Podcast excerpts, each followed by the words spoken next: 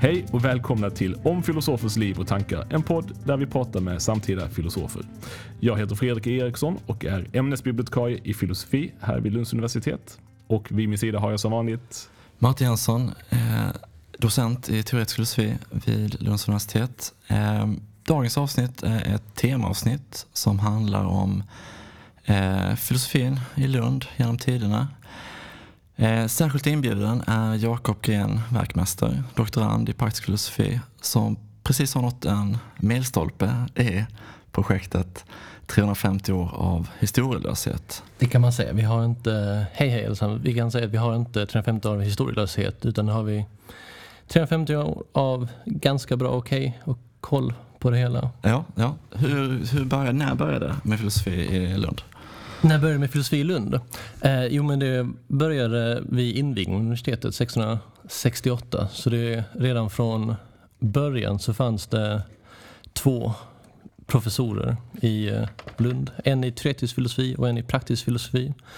Eh, då kan man säga lite kort att den i så här, teoretisk filosofi kallades professuren i logik och metafysik och det skvallrade lite om vad det var de skulle syssla med. De skulle syssla med logik och metafysik och någon typ av så här kunskapsteori och ganska mycket vad vi så här religiös epistemologi. Tror jag. Det har varit lite svårt att hålla koll exakt på vad det är de har skrivit om för allting har varit på latin och min latin är som er latin. Subpar, kan vi kalla det. Ja. Jag förstår. Var, men var kommer den här uppdelningen ifrån? Som praktisk teoretisk filosofi. Varför hade man en sån? Varför hade man en sån? Det hade man dels att man tyckte att det var så väsensskilda ämnen. Framförallt från början. Vi har redan pratat om Therese filosofi som har vet mycket om det, här, det abstrakta. Eh, så här klassiska skolastiska strider om vad är, hur ska vi förstå Platons idélära och de olika formerna. Medan praktisk filosofi på den tiden när det begav sig var mycket mer praktisk i någon bemärkelse. Man sysslade med moralfilosofi och, men även en himla massa med juridik och vad som idag skulle kallas statsvetenskap och även under praktisk filosofi vid den tiden så fanns här pedagogik och psykologi var ämnen som professor i praktisk filosofi skulle lära ut. Eh, Men är uppdelningen eh, inhemsk svensk eller är den klassisk i, i, i ämnet så att säga? Det är lite svårt att pinpointa. Uppdelning mellan teoretisk och praktisk filosofi skulle kunna sägas eh, härröra från så Aristoteles som hade en uppdelning mellan olika två typer av förnuft. Mellan så här teoretiskt förnuft och praktiskt förnuft. Eh, den verkligen så här etablerades kanske efter Kant som är efter 1668 men då det blev väldigt mer renlärigt. Praktiskt och teoretiskt. Han skrev eh, kritik av det teoretiska förnuftet och te kritik av det praktiska förnuftet. Man kan ju säga att de hette ju inte, professorerna hette inte eh, professor i teoretisk filosofi och professor i praktisk filosofi. De hette professor i logik och metafysik och professor i eh, naturrätt. Så det här är en senare indelning, så här, vi ska klassa dessa professorer? Jag skulle säga att det är senare namn. Ja, det. För det är samma indelning och det är samma så här olika typer av ämnen som de olika professorerna skulle ha koll på men det har fått nytt namn. Så det är kanske lite anakronistiskt att kalla dem för teoretisk och praktisk. Men det är... när, när kom de namnen? De kom någon gång på, alltså teoretisk filosofi kom lite tidigare. Då kallades den redan 1731 med Karl Papke var den första som kallades för professor i teoretisk filosofi. Och eh, praktisk filosofi har bytt namn några gånger. 1800-talet hette den moralium professori eller något sånt. Mm. Moralprofessor. Eh, men sen 1847 är det Paul Genberg som är den första som har den officiella titeln professor i praktisk filosofi. Nu nämnde vi några namn här och ja. några tidpunkter men vem, vem var den första eh, professorn i filosofi vid Lunds universitet? Det finns ju Pufendorf är någon, en person som ofta nämns i samband mm. med, med, med instiftandet av universitetet. Är han den första professorn i filosofi vid Lunds universitet? Jag skulle säga att han är en av de tre första. Eh, för vi fick tre professorer i filosofi vid instiftandet, vilket var lite märkligt. Vi hade en i, i teoretisk filosofi, Canutus Hahn. Eh, och så hade vi två i praktisk filosofi. Vi hade Erik Elfadalius och Samuel von Puffendorf då. Eh, Erik Elfadalius var professor i historia och praktisk filosofi. Eh, men efter ganska kort därefter så slutade han och blev bara professor i historia. Medan Samuel Pufendorf var då den, så här, den officiella professuren i praktisk filosofi. Men det har varit svårt att få reda på exakt varför Erik Elfadalius och Pufendorf båda skulle vara professorer i praktisk filosofi. Eh, en gissning som är mer så spekulation. Jag vill säga att jag är inte historiker och det jag skulle säga att det jag har kommit fram till kanske inte är så mycket ett historiskt dokument utan mer någonting som är intressant för historiker för det är någon typ av så skildring av vad en filosof, hur en filosof skriver sin egen historia. Min gissning är att Erik F. Adalius eh, fick den här professoren för att han var tjenis med rikskanslern eh, Magnus de la Gardie och var så här privatlärare för hans son. Och hade förmodligen ett finger i spelet i att universitetet startade och var sedermera också rektor vid två tillfällen vid universitetet. Så jag tänker mig att det kan finnas här politiska... Det vi kallar svågerpolitik. Det vi kallar svågerpolitik. Men eh, det är ingenting jag lyckats Men vem, vem av dessa tre som är då, eh, ska vi säga, de första professorerna i filosofi under vilka har fått eh, störst genomslag historiskt sett? Alltså det är ju utan tvekan Puffendorf som har haft störst genomslag historiskt sett. Eh, och det är lite så här, han var vad man skulle kalla en så här rockstar-värvning. Just det, man rekryterade honom helt enkelt. Man rekryterade ja. honom helt enkelt för att man ville ha lite så här stjärnglans vid öppnandet av det nya universitetet. Så vilket universitet kom han ifrån? Jo, han blev ju då eh, rekryterad från universitetet i Jena. Eh, och blev så fort han kom hit hårt attackerad av teologerna här för de tyckte att han hade en för vad ska man säga, radikal syn på Gud och så vidare. Men han fick backning av den eh, svenska regeringen. Så han stannade kvar fram tills eh, eh 1688 då han blev, eh, nej 1677, då blev han istället rikshistoriograf eh, för svenska kungen och fick så här skriva kungens historia och så vidare. Och det gjorde han så bra så att han blev kallad till eh, Fredrik Wilhelm av Brandenburgs hov för att dels ta tjänst som rikshistoriograf men också eh, vara rådgivare till kungen.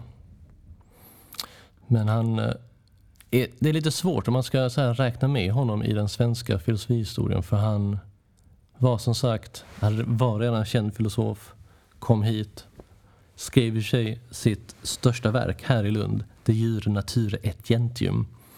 Eh, och försvann sen ganska snabbt. Så det var... Kort, vad handlar den om? Den handlar om eh, naturrätten och vad vi har för eh, så här inneboende rättigheter i kraft att vara människor vad det skulle innebära att vara människa. Som bibliotekarie vet jag att den kommer i nytryck med en viss regelbundenhet så att den verkar ju fortfarande användas eh, rätt så mycket. Ja, men jag skulle säga att det är den viktigaste eh, filosofiboken, åtminstone 1672.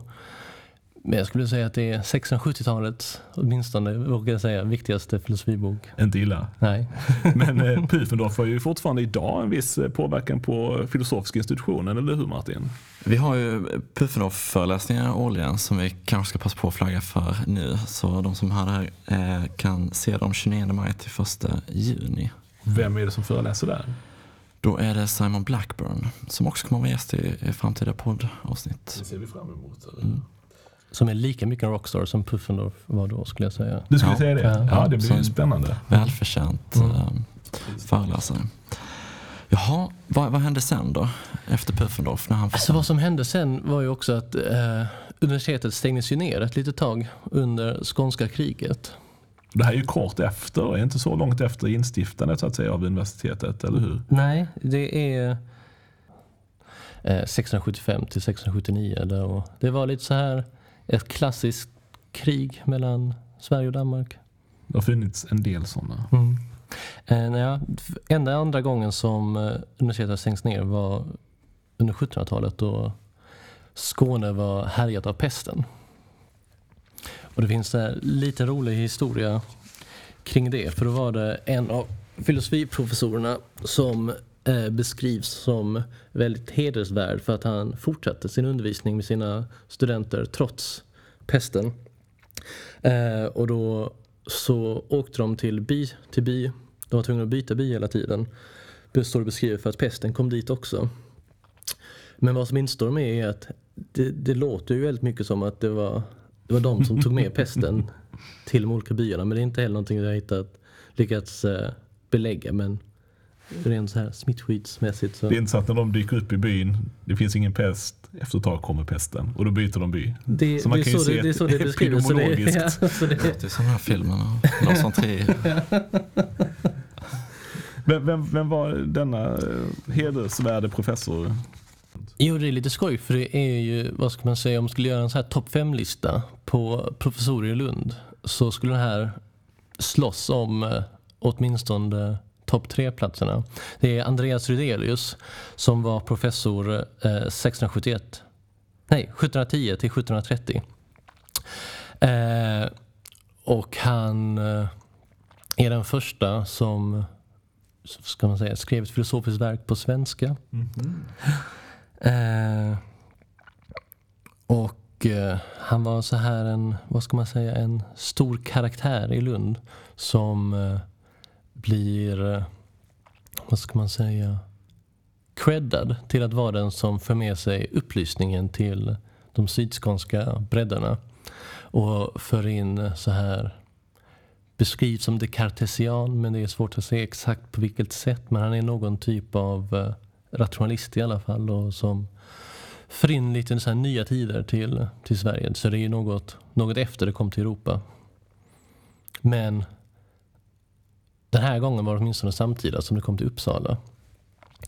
Eh, ett problem med, med Lund och Lunds filosofi är att det alltid varit lite i, i skuggan av Uppsala.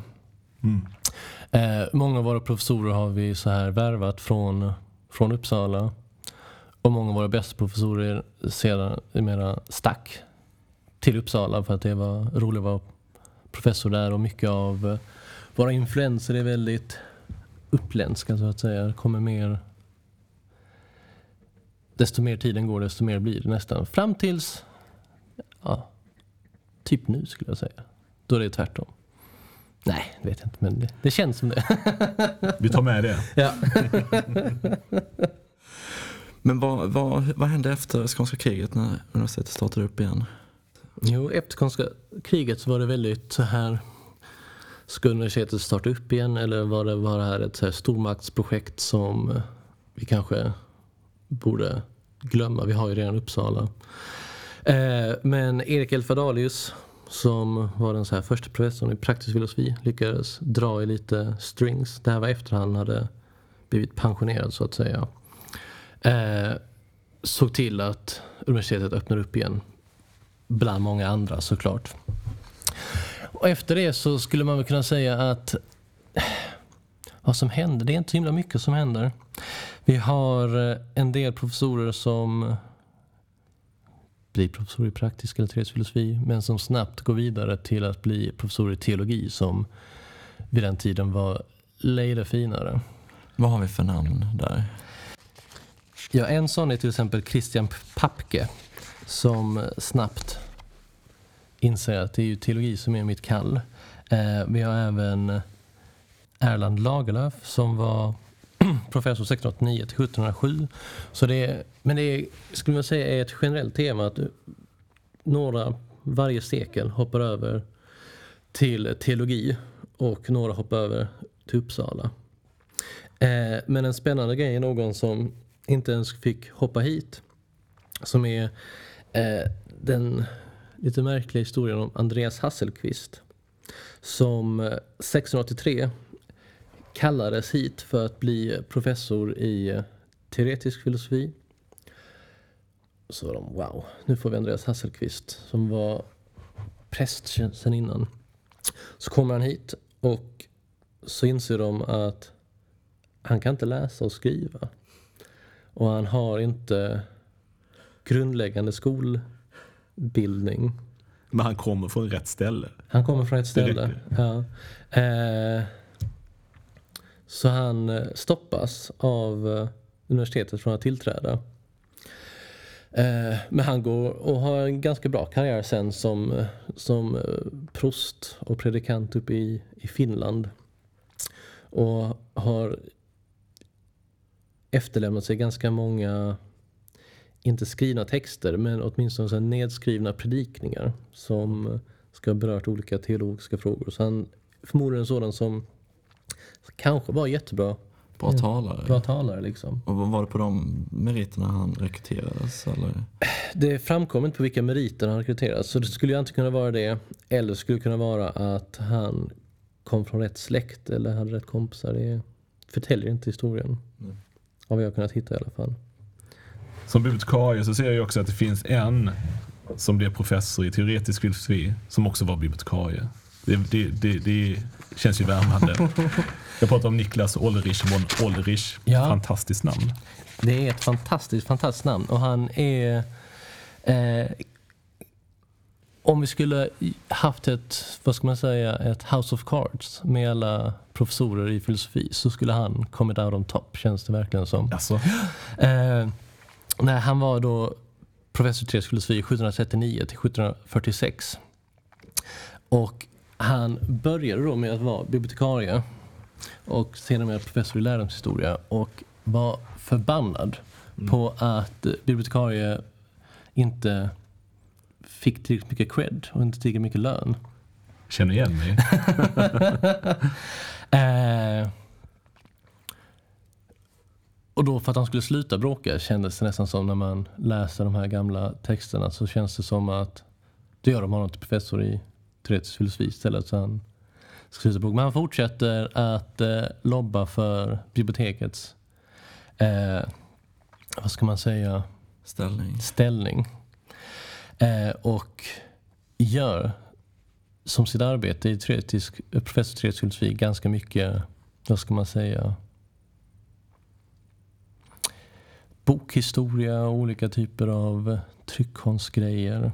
Eh, men han hade lite större aspirationer och eh, blev, åkte upp till Stockholm som så många med politiska aspirationer gör och blir eh, censor liborum som är, ja vad ska man säga, som, som var censuren i Sverige. Den som så granskade så att kollade så att böckerna inte var för radikala, hetska eller mm. osedliga.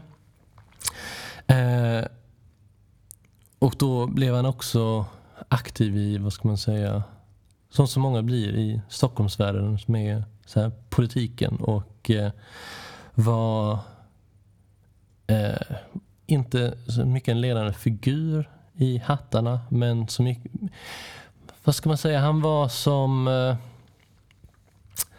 eh, dåtidens eh, politiska kommentator. Så han var inte med i partiet utan mer lobbade för deras olika frågor. Och eh, började utgivandet av den första svenska politiska tidskriften som heter En ärlig svensk. Eh, där han propagerar för lite allt möjligt. Ibland är han så att han är lite så svår att ha att göra med även för hattarna för att han, han säger det han vill mm. säga för han ger ut en ärlig svensk.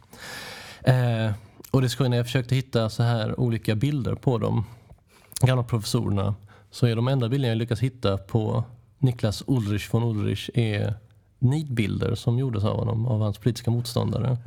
Eh, och hans politiska motståndare beskriver honom som en så här en inkarnation av alla dåliga egenskaper vilka inte kompenseras av yttre finess och stil. Och jag tycker det är... Jag vet inte om jag ska ha Niklas som förebild längre. Jag tycker att om man kan bli, få bli beskriven så, sina politiska motståndare, så har man gjort något, Nej, något rätt. Eh, när, hur, hur länge satt han som professor? Han satt som professor i eh, ja, 39 till 46, så sju år. Eh, det finns även en professor i teoretisk filosofi som heter Lars Laurell som är ungefär samtida med Niklas Ulrich von Ulrich. Eh, som har omskrivits på ett föga smickrande sätt. Ja, han var till och med efterträdare till Niklas Ulrich von Ulrich eh, och var professor 1747 till 1782, så han var professor ganska länge. Mm. Eh, och han har fått det trevliga epitetet att vara den minst betydelsefulla som no person som någonsin har suttit vid en professorstol i Sverige. Eh, det säger inte så lite när vi tänker på den här prof professorn som aldrig tillträdde och som inte kunde läsa och skriva. Det sätter det i, in detta in i ett sammanhang vill jag säga. Ja, men jag tror kanske att... Han räknas bort. Han räknas bort. Ah, okay då. Men i och för sig så hade han ju väldigt bra predikningar. Det är sant. Så det, det är möjligt att han, han räknas med. Nej, men han var, vad ska man säga, en tidens man och var så här renlärig Wolfian. Som är någon så här typ av, också en så här rationell idealist. Som man ska säga, han, Wolf var så här Kants förgrundsgestalt skulle man kunna beskriva honom som. Någon gång på 1600-talet eller? 1600-talet eller sent, tidigt 1700-tal kanske snarare. Jag har inte, har inte full koll. Eh, men när Laurel väl kom och fick sin professorstol så beskrivs att han mest höll på med, med biodling och hade det gött men skulle varit en väldigt uppskattad lärare. Eh, och det är så här, mellan raderna antyds det att det är för att han Väldigt många av våra professorer har inte tyckt om att ha haft undervisning på universitetets lokaler utan snarare velat ha haft det hemma hos sig. Mm. Så att det skulle varit väldigt trevligt att få undervisning hemma hos, hos Laurel för att det av diverse anledningar. När fick han det här epitetet som minst betydelsefull och har det stått sig? Eh, stått sig har det ju faktiskt gjort i den bemärkelsen att eh, vi har inte haft så bra koll på historia så vi har inte gjort någon ny eh, utvärdering på sistone. eh, men han fick det någon tidigt på 1900-talet och källan jag på att han blev beskriven som det är Alf Nyman som blev professor i teoretisk på 1930. Och då i sin så här installationstal så, så här ska han skriva in sig i Lunds filosofihistoria och skriver då om alla professorerna och nämner, beskriver då Laurel som en av de mest obetydliga professorer som beklätt en svensk lärostol. Också någonting som jag hade velat, eh, om det blir mitt eftermäle så blir du glad? Då har jag också gjort någonting rätt känns det som. nu har vi berört 1600-talet här lite, 1700-talet och vi nämnde som hastigast 1900-talet här med Nyman men vi har ett sekel däremellan så vi kanske ska belysa lite. Vad hände på 1800-talet i Lund?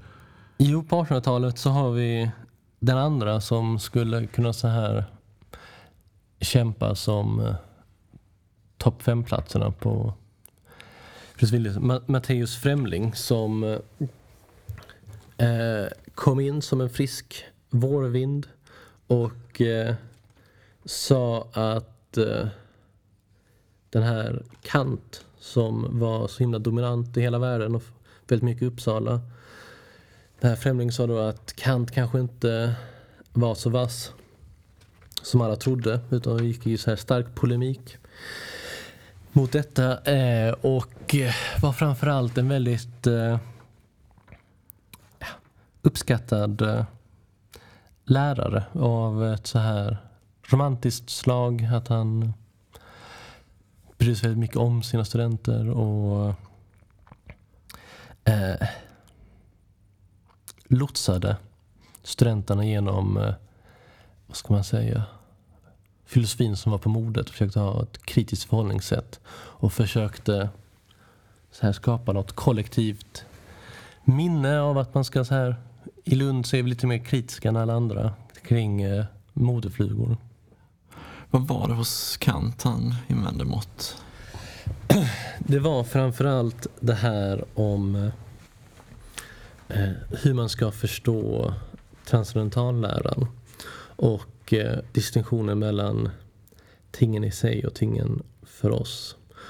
Då han tyckte att det blev alldeles för spekulativt. Man skulle kunna säga att han är, ligger väl ganska nära eh, en av Kants lärjungar, Fichte, som också var en så kritiker av Kant och tyckte att det blev lite för spekulativt. Att man måste... Eh, vad ska man beskriva som i korta drag? Man ska... Att man får vara försiktigare när man gör filosofi. Filosofi är någonting som går långsamt och försiktigt fram. Så lite, jag har en fråga kopplat till, till det här. Du har nämnt att flera har varit idealister mm. här. Har filosofin eh, i Lund följt, vad ska man säga, eh, mer europeiska tendenser vad gäller övergång från idealism till realism till exempel? Eh, jo, det skulle man verkligen säga. Alltså framförallt i början så var vi väl kanske lite som en förälder som hakar på en trend. Det är lite, man är lite för sent på bollen då. Mm. Eh, så vi hade en ganska lång skolastikperiod. Den levde kvar i Lund lite längre än man gjorde i övriga Europa. Eh, och den dekartesianska perioden levde kvar lite längre. Eh, men vi har varit ganska trendkänsliga så att säga med eh, de här, eh, vad ska man säga, brasklapparna att vi har varit lite vi har sysslat med samma grejer men varit lite mer såhär, någonting är fel med det här. Framförallt under den kantianska perioden så var vi, tyckte vi att det gick lite för snabbt. Eh, men det är väl framförallt först sen på 1800-talet, senare hälft, som eh, det finns en viss skillnad mellan, fast det är mer ska man säga, med svensk filosofi och övriga Europa. Då vi får eh, vad man skulle säga är utan tvekan en av de mest inflytelserika svenska filosoferna genom historien. Kristoffer Jakob Boström eh, som hade en ska man säga, ett filosofiskt system som var ganska inne på den tiden att man, de stora filosoferna skulle ha ett eget helt, heltäckande system Boströmianismen spreds inte riktigt i Europa men eh, det tog sig fast i, eh, i Lund och Uppsala framförallt. Då. Men det var inte helt smärtfritt för under så här, samma period så var Hegel väldigt stor. Så det fanns eh, en schism mellan boströmianerna och hegelianerna. Eh, I Lund eller? Framförallt i Lund skulle okay. jag säga. Jag skulle säga att Boström eh, hade nog en mer dominant period i Uppsala. Där det, men jag är inte helt säker. Jag är inte så helt säker på Uppsala. Men åtminstone i Lund så blir det en väldig schism. När är detta? Detta är från och med 1860 till eh, ungefär 1930. Så är den här... Eller från 1860 till slutet av 1900-talet är det i alla fall. Som är den här schismen mellan hegelianerna och boströmianerna. Slutet av 1800-talet. Vad sa du? Slutet av 1800-talet. Slutet av 1800-talet. Mm. Eh, då det är praktisk filosofi som eh, står för den hegelianska traditionen och teoretisk filosofi som står för den boströmianska. Vad, vad kännetecknar Boströms system? Mm. Det som kännetecknar Boströms system är... Eh, det är ganska likt, om man skulle titta på så här andra förgrundsgestalter, skulle jag säga att det liknar lite eh, Spinozas system. Och att det verkar, nu är jag ingen alls någon expert på Boström. Eh, vet inte ens om jag hade klarat av en tenta på Boström. Men eh, det är en ganska så här panteistisk världssyn och eh, filosofins roll är att komma så nära som möjligt eh, de gudomliga åskådningsformerna och se saker eh, på det sättet som Gud gjorde. Men så är vi så begränsade av vår mänskliga natur så att det, det går sådär. Men vi ska, det är det vi ska sträva mot. Eh, vad ska man säga att det är mer? Det är en typ av eh, idealism. Det finns tidiga så här eh, men med lite konstig sådan. att det blir lite som Berkeley, att det finns kopplingar till så här sinnesintryck blir väldigt eh, viktigt och eh, det kontemplerande kring Gud som genomsyrande av världen. så man säga. Hur, hur står Hegel och hegelianerna i kontrast till detta? Ja, det är det jag tycker är lite märkligt för jag tycker att det låter ganska likt. Okay. Mm. Eh, fast med så vissa, vissa twister. Men det är väl oftast då som man blir arg. Blir arg. man delar så mycket att man förstår varandra. Och Precis, och sen så förstår man verkligen det är här vi är, oense. Eh, men det som skiljer sig framförallt är väl, eh, som jag vet jag har förstått det, så här historiesynen.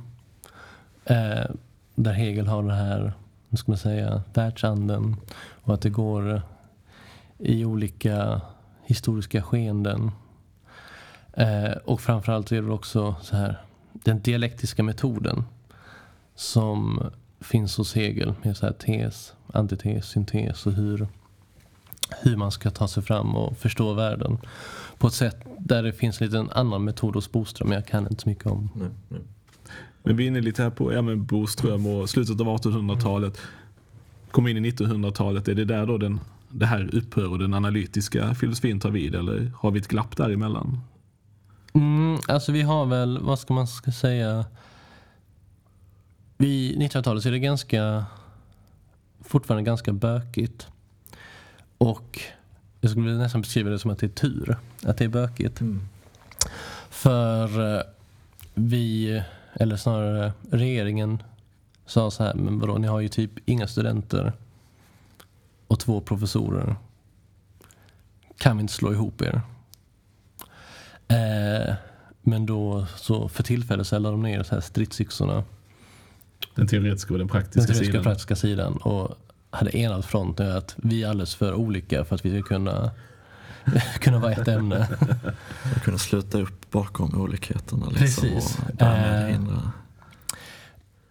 och det, är, det är oklart exakt hur mycket det här lobbyarbetet från eh, våra professorer och sedermera, de fick åtminstone med sig universitetet på att vara mot den här sammanslagningen. Och vi är fortfarande två ämnen så men hur stor inverkan de hade på det vet jag inte. Eh, nej, precis. Men efter på 1900-talet så eh, försvinner Boström, janismen, en hel del. Och att det blir mer ett, vad ska man säga, lite av ett empiriskt fokus i teoretisk filosofi. Medan hegelianerna i praktisk filosofi består några decennier till.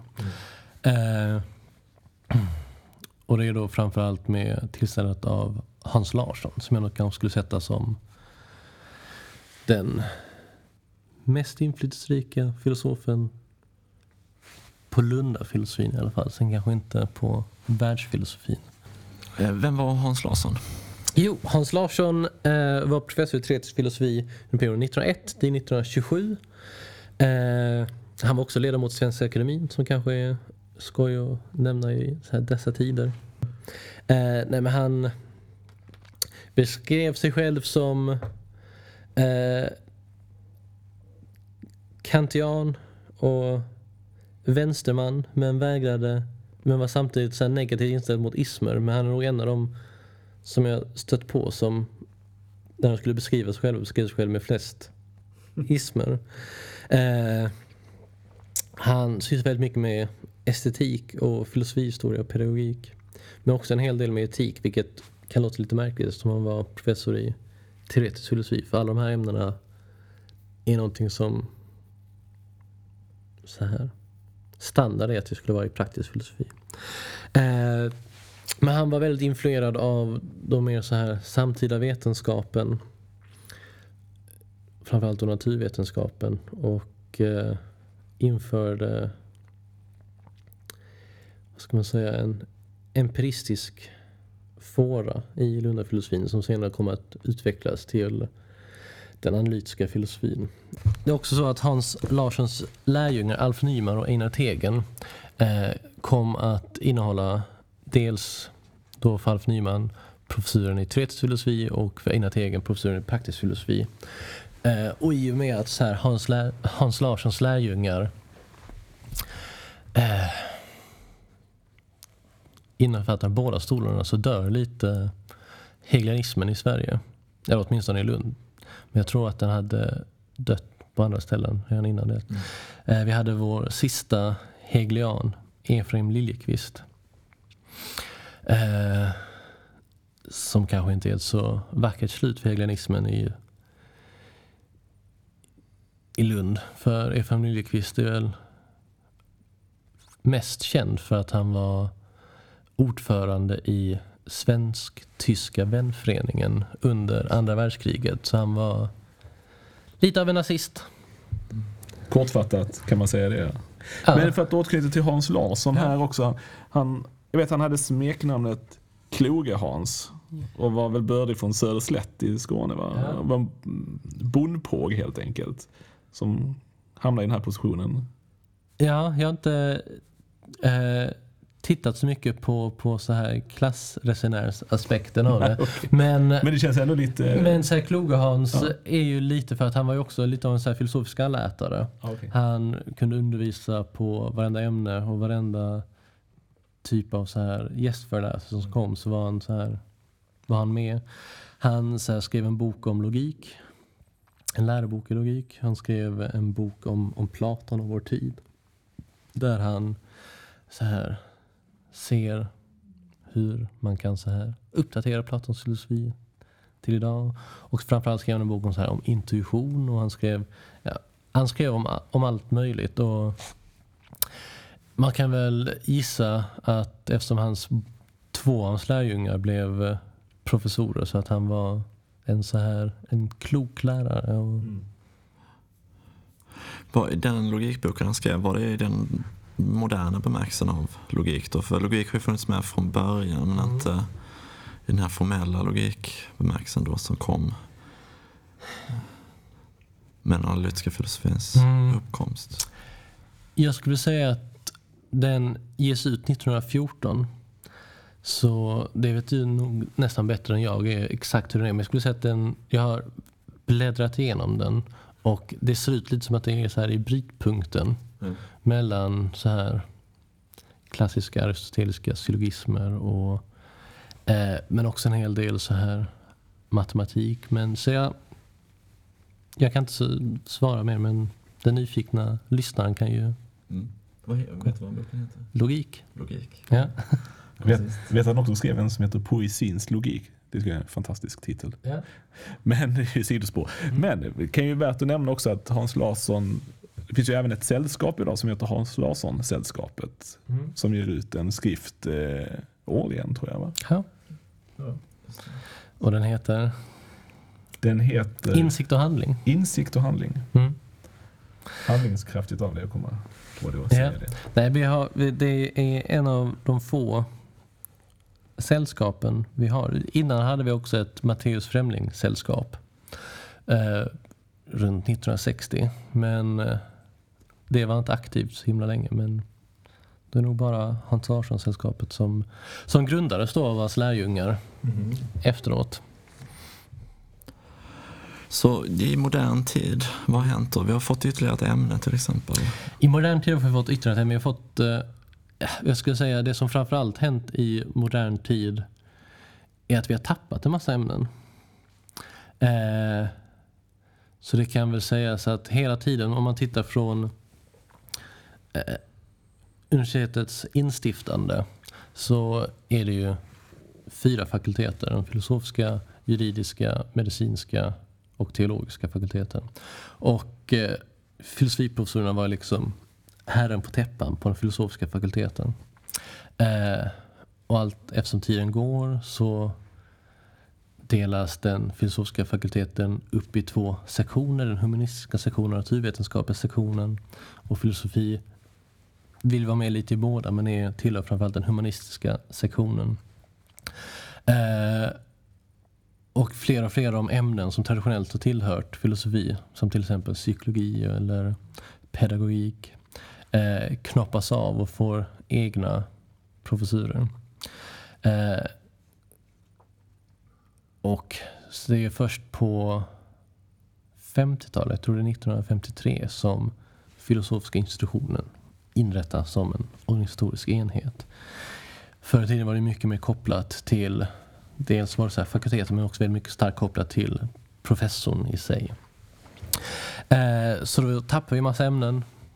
Men eh, 1988 så är det första gången än någonsin som eh, eh filosofi, eller numera då filosofiska institutionen, får ett nytt ämne. Det vill säga kognitionsvetenskap i och med Peter Gärdenfors som tidigare varit teoretisk filosof får ett ämne i kognitionsvetenskap. Och det är väl en av de som har vuxit mer och mer. Så vi hoppas att de trotsar historiens trend att sticka från filosofiämnet efter ett tag. Och inte knoppar av sig. Och inte knoppar av sig. En, en liten undran också. Vi har ju pratat om lite olika strömningar inom filosofin historiskt ja. sett vid institutionen. Vilken strömning råder då idag? Vi har ju mm. rört vid det men, men kan vara värt att nämna kanske. Det som, det som verkligen råder idag är ju den, så här, den analytiska traditionen. Och man kan väl säga att den eh, proto-varianten av den kommer med Hans Larsson och hans lärjungar. Och sedermera mera befästs, framförallt då kanske av Manfred Moritz från Berlin som blev professor i praktisk filosofi eh, senare delen av 1900-talet. Eh, och vi har aldrig riktigt haft så inom filosofi nu idag så finns det den här splittringen mellan den analytiska filosofin och den kontinentala filosofin. Och den kontinentala filosofin har aldrig riktigt fått något grepp vid institutionen. Vilket i och för sig är ganska stämmer överens med övriga filosofi-Sverige. Att den kontinentala filosofin aldrig riktigt eh, haft svårt att etablera sig där. Men så nu skulle vi säga att vi är genomgående på båda ämnena, eller alla ämnena. Så finns det ingen schism utan det är analytisk filosofi som råder. Tack så jättemycket för att du ville komma hit och prata om det här. Den eh, intresserade lyssnaren som vill läsa mer, vad gör den? Den intresserade lyssnaren som vill läsa mer kan... Jo, alltså det hela började med att jag hade...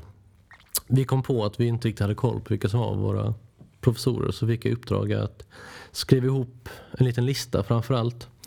Eh, och, så det jag har gjort, skrivit ihop en liten en professorslängd och också en liten inledande text om eh, Lunds filosofis utveckling genom historien. Så den kan man hitta på filosofens hemsida på fil.le.se så finns den där. Toppen. Och ett stort tack också till Larmstudion för möjligheten att spela in den här podden där. Tack. Tack.